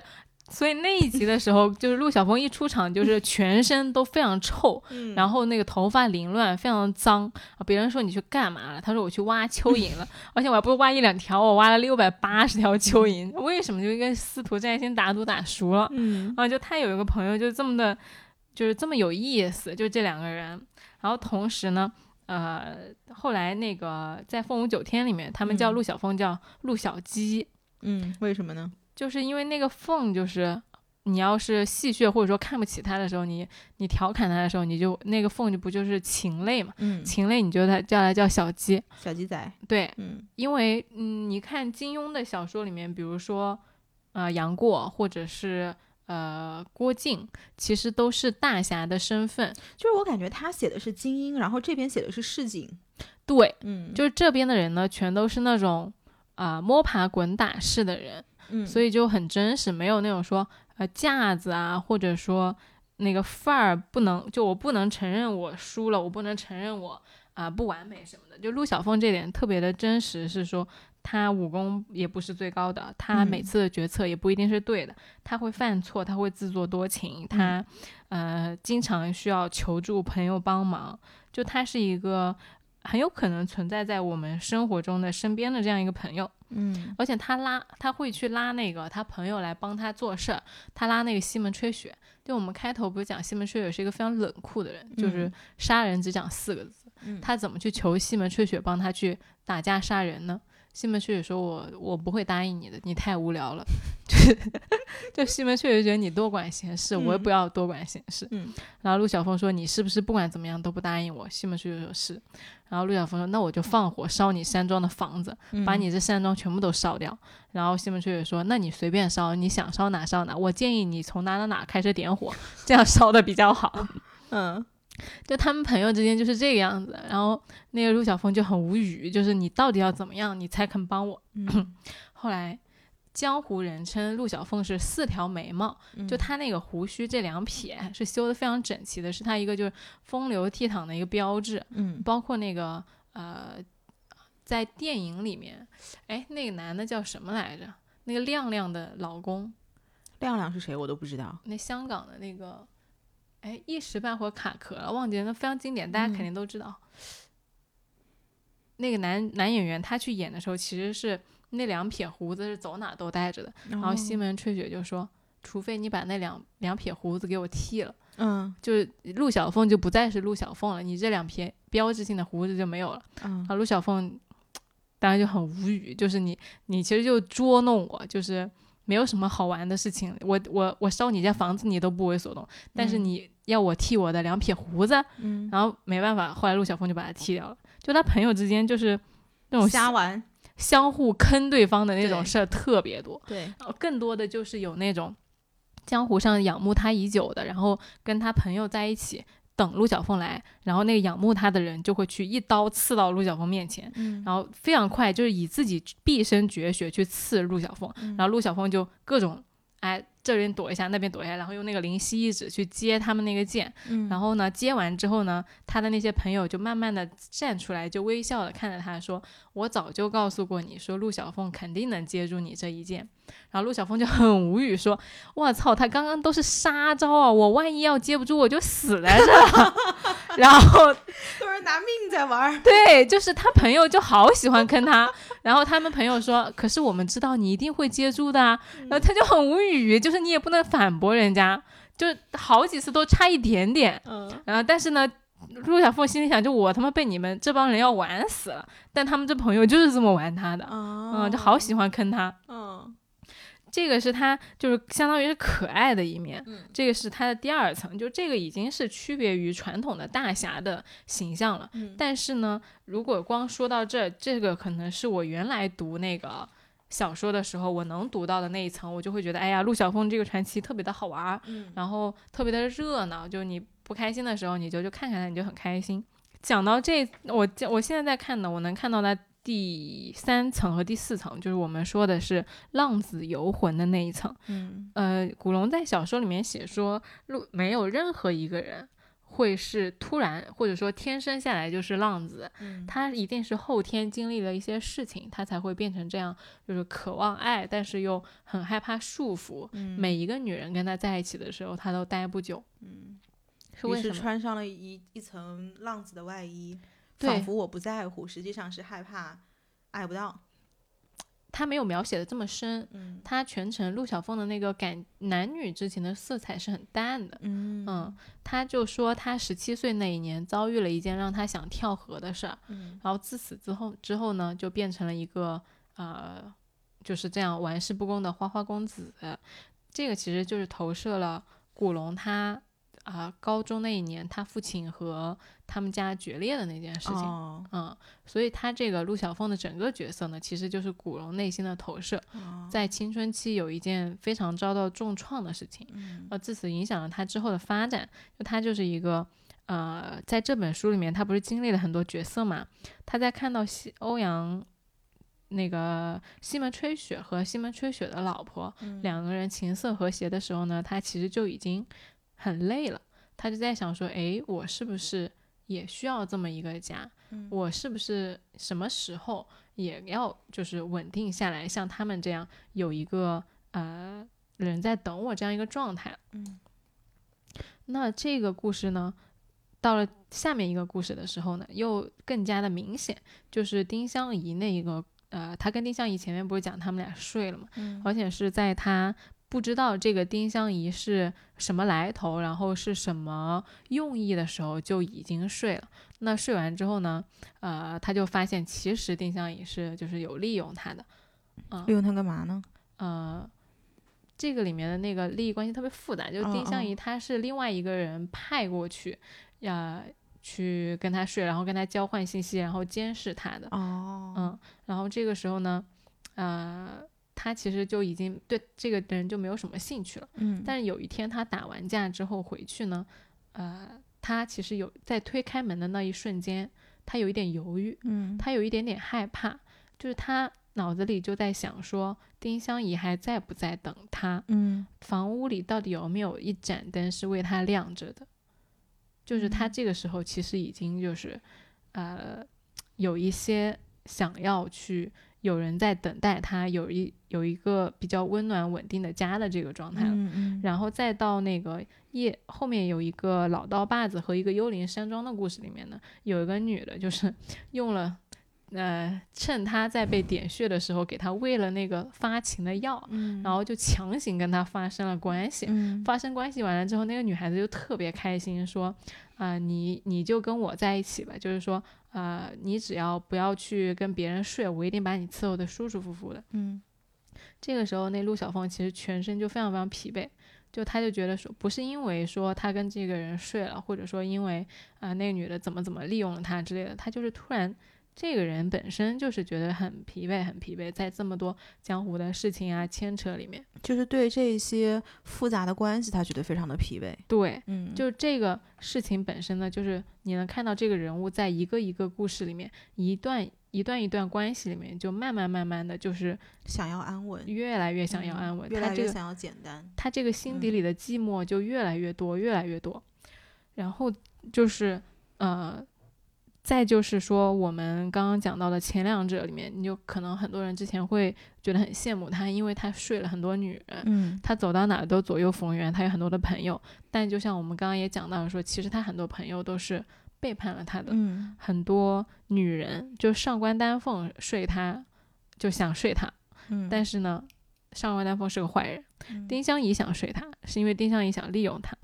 然后牛肉汤呢，跟他睡完之后呢，牛肉汤又是个什么东西牛肉汤也是一个女孩子， ？OK，就她那里面的女孩子的名字就也奇奇怪怪的，嗯，其实你刚刚说点了叫花鸡，我心想今天讲陆小凤应该点牛肉汤的。嗯，然后呢，就是睡完他之后呢，他全身感到非常疲惫。就这个人，他其实没有很强的男女之情。嗯就他跟你发生了关系之后呢，他不会想说把你留下来，嗯也不会，呃，最明显的就是他没有这个“你是我的女人”这种概念，没有，一点都没有。他也没有说我要去保护你，也没有说我要去占有你，只是因为你跟我发生了关系而已。嗯，这个从 我其实特别想说，这个不就是不负责任嘛？就是睡完就就就爽完拉倒呗。不是啊，就是他不会，他不会要求你去，就是因为。就比如说你要喜欢我，你为什么因为利用我才跟我睡觉？就他发现别人利用完了他之后，他不会生气，嗯反而就是如果你其实也是那个计谋中的一环，嗯他会因为你被利用了而去怜悯你。嗯就像我们刚刚说那丁香姨跟他睡完之后，其实被丁香姨被他自己爱的那个人看了手脚。哦嗯，因为丁香姨就是爱那个人爱的非常非常深，以至于他甘心被利用。嗯他甘心被利用到最后，就是他砍了手脚送送到陆小凤面前，让他去找那个罗刹牌，嗯让他找一块牌子，那块牌子有了之后就能统领江湖。嗯然后到最后他怎么死的呢？就是那个他背后的那个人，让他跟陆小凤说：“你把那块牌子给我看看。嗯”然后那个陆小凤就帮他找回来，就说：“那我给你看。”嗯然后丁香姨就眼泪就流下来了。那留下来，用他那个已经没有了手的那个手肘和手臂，去握着那块牌子，就开始流眼泪，一边流泪一边亲吻那块牌子，说就是跟陆小凤说谢谢你，谢谢你。然后在说的这个时候呢，窗外一只飞镖插进了那个女的的胸，那个女的就一命呜呼了。然后这个牌子呢也瞬间就没有了，所以她其实到临死了，她还是被利用了，就是作为一个呃鱼饵，然后去换取陆小凤的信任，然后陆小凤把那个牌子拿出来，然后拿出来之后，那个他就死了，然后那个人也没了，那个牌子也没了，就这这种，就陆小凤身上经常会发生这种就是利用你的事情，嗯嗯但是你在全篇都不会看到他生气，他不会因为朋友背叛了他生气，他不会因为。女人利用了他生气，就我会感觉说，这个人的 ego 其实是很小的，而且他对人的期待是非常低的，就对是他对你的人性，他其实是不相信的，就是觉得如果说我碰到这种事情啊，情理之中。哎，对对对对对吧是的，因为丁所以这就佐证了为什么他会特别珍惜人性里面的一点点的闪光，因为他觉得这个是很难得的。嗯，嗯因为丁香姨刚进他房间的时候，他搞不明白这女的为什么要睡他，嗯然后睡到第二天早上起来的时候呢，丁香姨就不见了。嗯那个细节特别有意思，然后他就震了一下，他想，诶，难道这个女人跟了我这么长的路，就是为了跟我？嗯他就觉得，诶，难道就是想睡我吗？嗯啊、他觉得有点奇怪，但是他又打住了他这个自作多情的习惯，嗯然后这个时候呢，丁香姨就推门进来了，给了他一碗汤，说啊、你赶紧把这个汤喝了。嗯然后陆小凤就很奇怪，哎，你跟我睡完了，为什么不走啊？嗯就心里想的嘛。然后那个，呃，相当于丁香姨说，那是不是过完夜之后都要走？然后那个陆小凤转念一想，哦，他就明白了，他就以为丁香姨是妓女，哦，他就以为丁香一要他的钱，因为还没有，就是你还没付钱，所以我不能走。嗯然后这个时候呢，他身上有四千万两，四千两银子，嗯然后他就拿了那个一张一千两，他就给一张给那个丁香姨。嗯，他当时其实并没有觉得说，哎，你你事前没有给我讲，你就跟我先上床了，然后先要我付钱，嗯他也没有那种怒气，他就很豪爽的。你想一千两银子啊，嗯他给了他之后呢，丁香姨就笑了一下，嗯也没有说话。那陆小凤心想，哎，你难道还嫌我给少了？嗯然后他就又把身上他一共只有四千两，嗯，他就给了丁香姨四千两，然后。哦这么大方，对他就嗯是一个就是对女人很大方、一掷千金的人，嗯，然后完非了常符合浪子的形象。古龙这个人真实的情况就是，他一个晚上能够为一个女人花半本书的版税。哦，我靠，对嗯你想啊，一天能喝三三瓶 XO 出手是什么情况？对，然后完了之后呢，丁香姨还是看看他，嗯说你是不是以为我是妓女？然后那个陆小凤说啊，难道你不是吗？嗯，然后丁香姨说，你知不知道世界上有一种行当赚钱，男人是叫吃软饭的。 然后陆小凤说不知道嗯啊，然后然后丁香姨说。 像个憨憨，然后丁香园就是男的，嗯就相当于你出来卖你我我跟你上床，你服侍我，我给你钱。嗯，然后陆小凤就脸红了，啊，就是你就是你就觉得这个男的很可爱，他是没有那种传统男性的 ego 在 的，说、嗯我就是上了你女的，或者说、，呃呃就是我我是不能被你这样调笑的。嗯，就很多人说古龙喜欢写女人是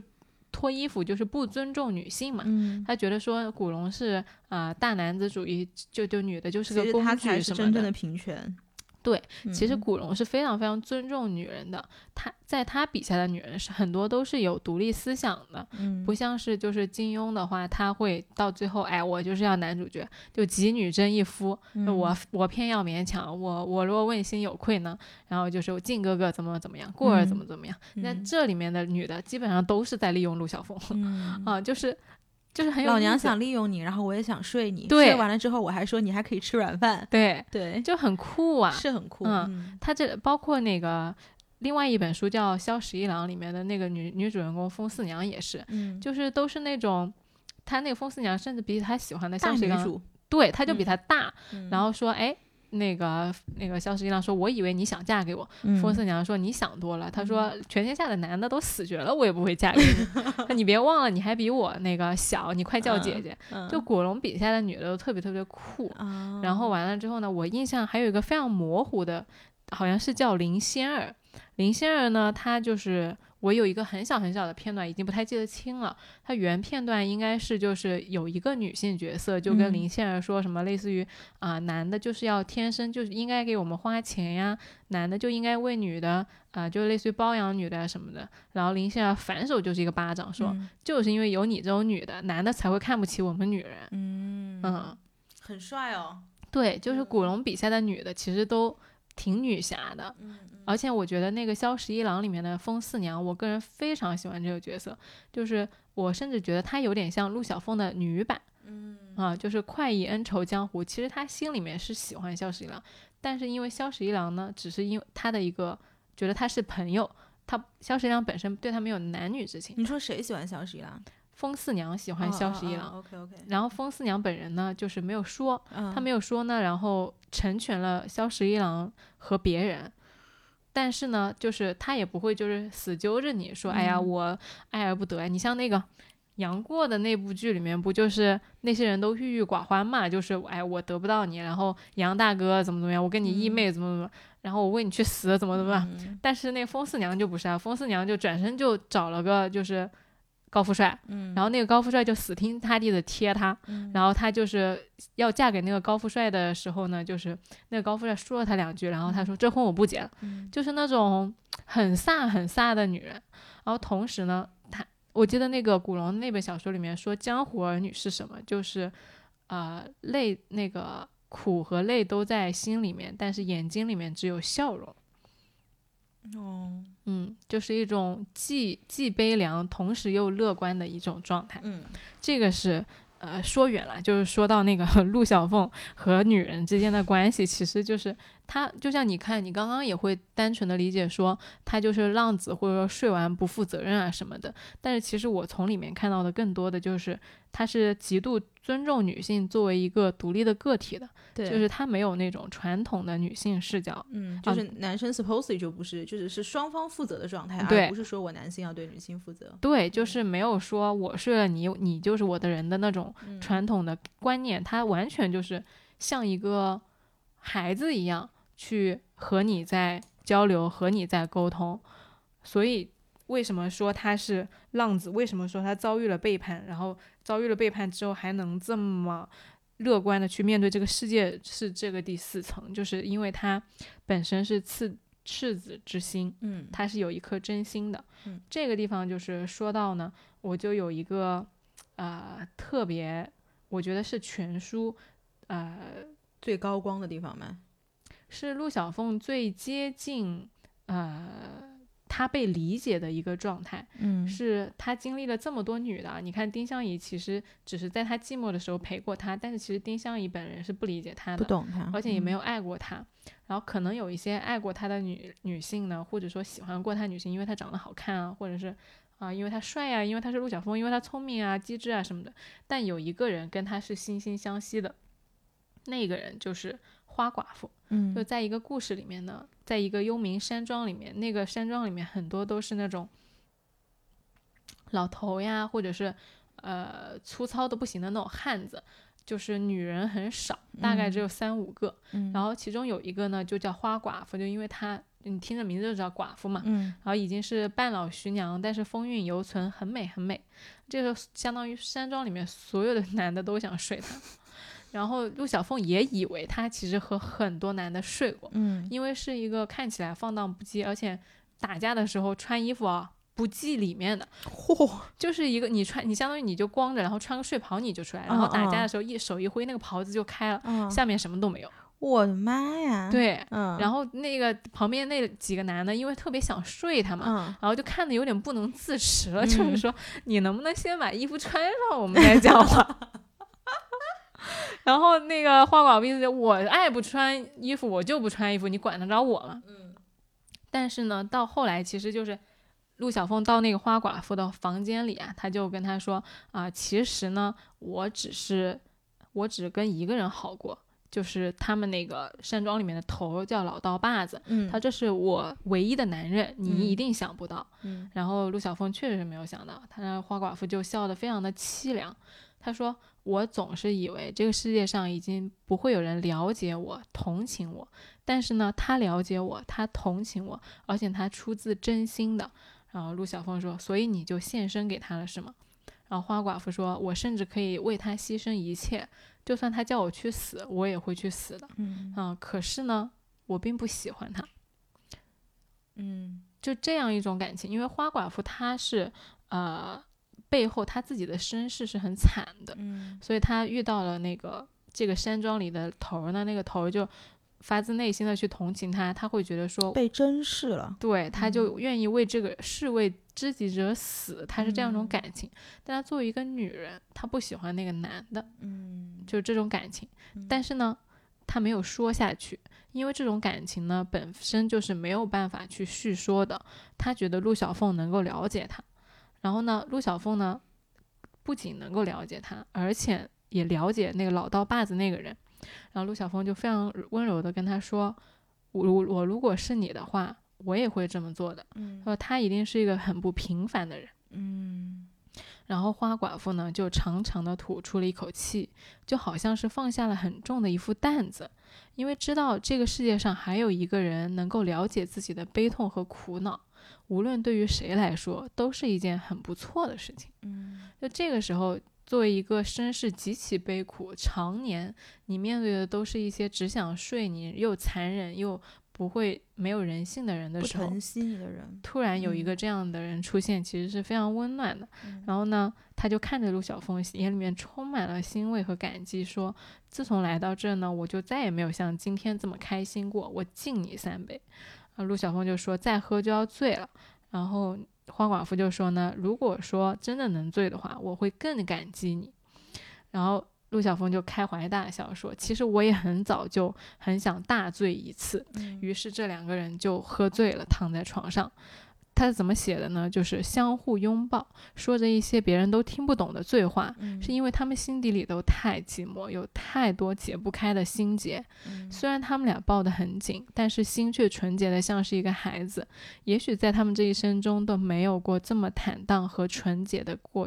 那个状态。嗯这是怎样一种感情呢？一个青春已经逝去、往事不堪回首、受尽了唾骂和侮辱的女人，一个没有根的浪子，一个世界上又怎么样能期待有人去了解他们这样的感情呢？所以，他相当于是天涯沦落人，已经相识了，又不需要别人来了解别他们的感情了。嗯就这两个人的感情已经不是男女之情了。 Modern Love，突然好出戏啊！一种就是非常深层次的惺惺相惜。嗯，灵魂相互慰藉，对，这个是他第四层心底里面非常非常柔软的一个部分。嗯然后说点好玩的，就是说，呃，即使他在经历了这么多背叛之后呢，其实还是有一些。他在查案过程中轻松和好玩的时刻，嗯就他那个司徒摘星说回来，说不是经常跟他那个比翻跟头嘛，然后比偷东西，嗯之类的。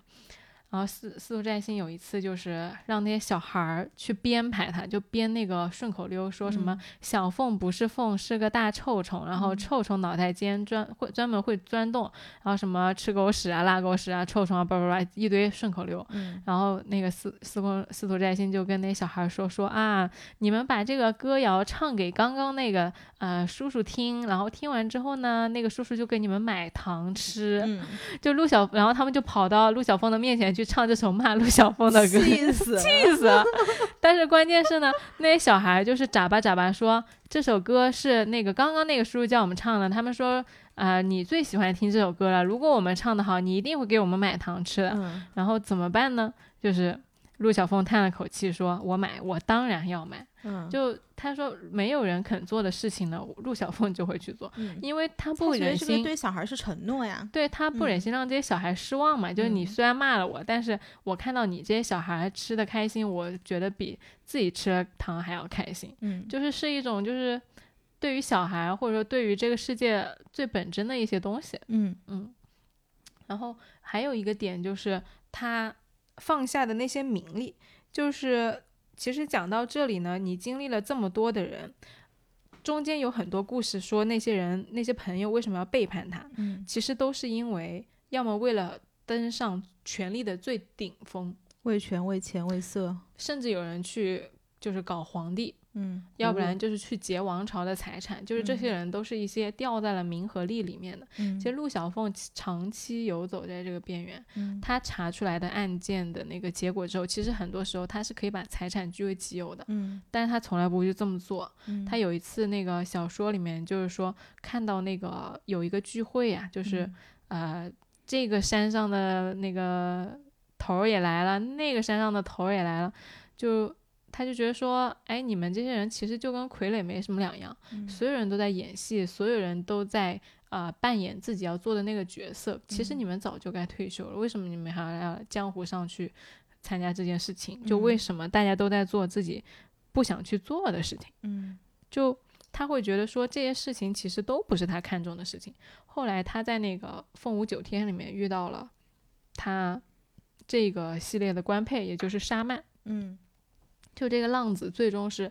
呃，小说里面写是跟沙曼在一起了，但是因为《凤舞九天》的那个后面那个呃情节实在是太差了，嗯就很多人都说是代笔，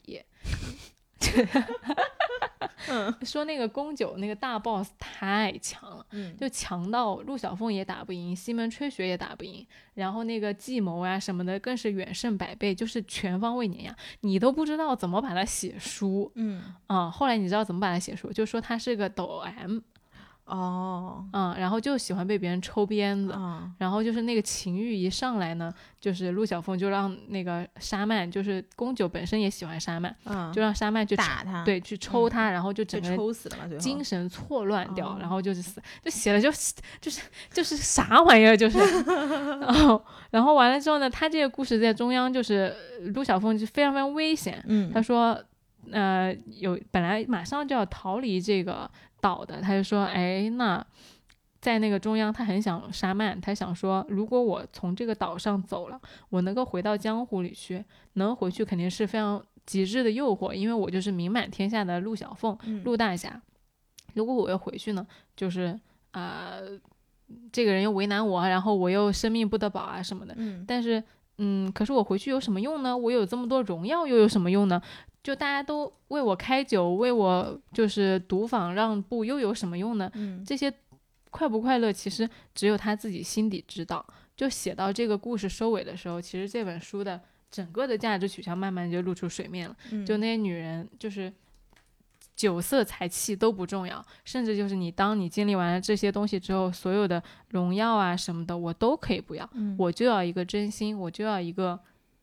就是这个才是最珍贵的东西啊！其实这个是真的是无价的，嗯对，，就是讲了好多好多复杂的案件，其实讲到最后的道理非常非常的简单。嗯啊、就是一个不需要这么多东西，我只想要来去自如，只想要在天地间堂堂正正的做一个人，这样一件事情我。只想要自由，要正直，以及一颗真心。对，嗯一双温柔的眉眼和一颗平淡的心。嗯，嗯，是啊，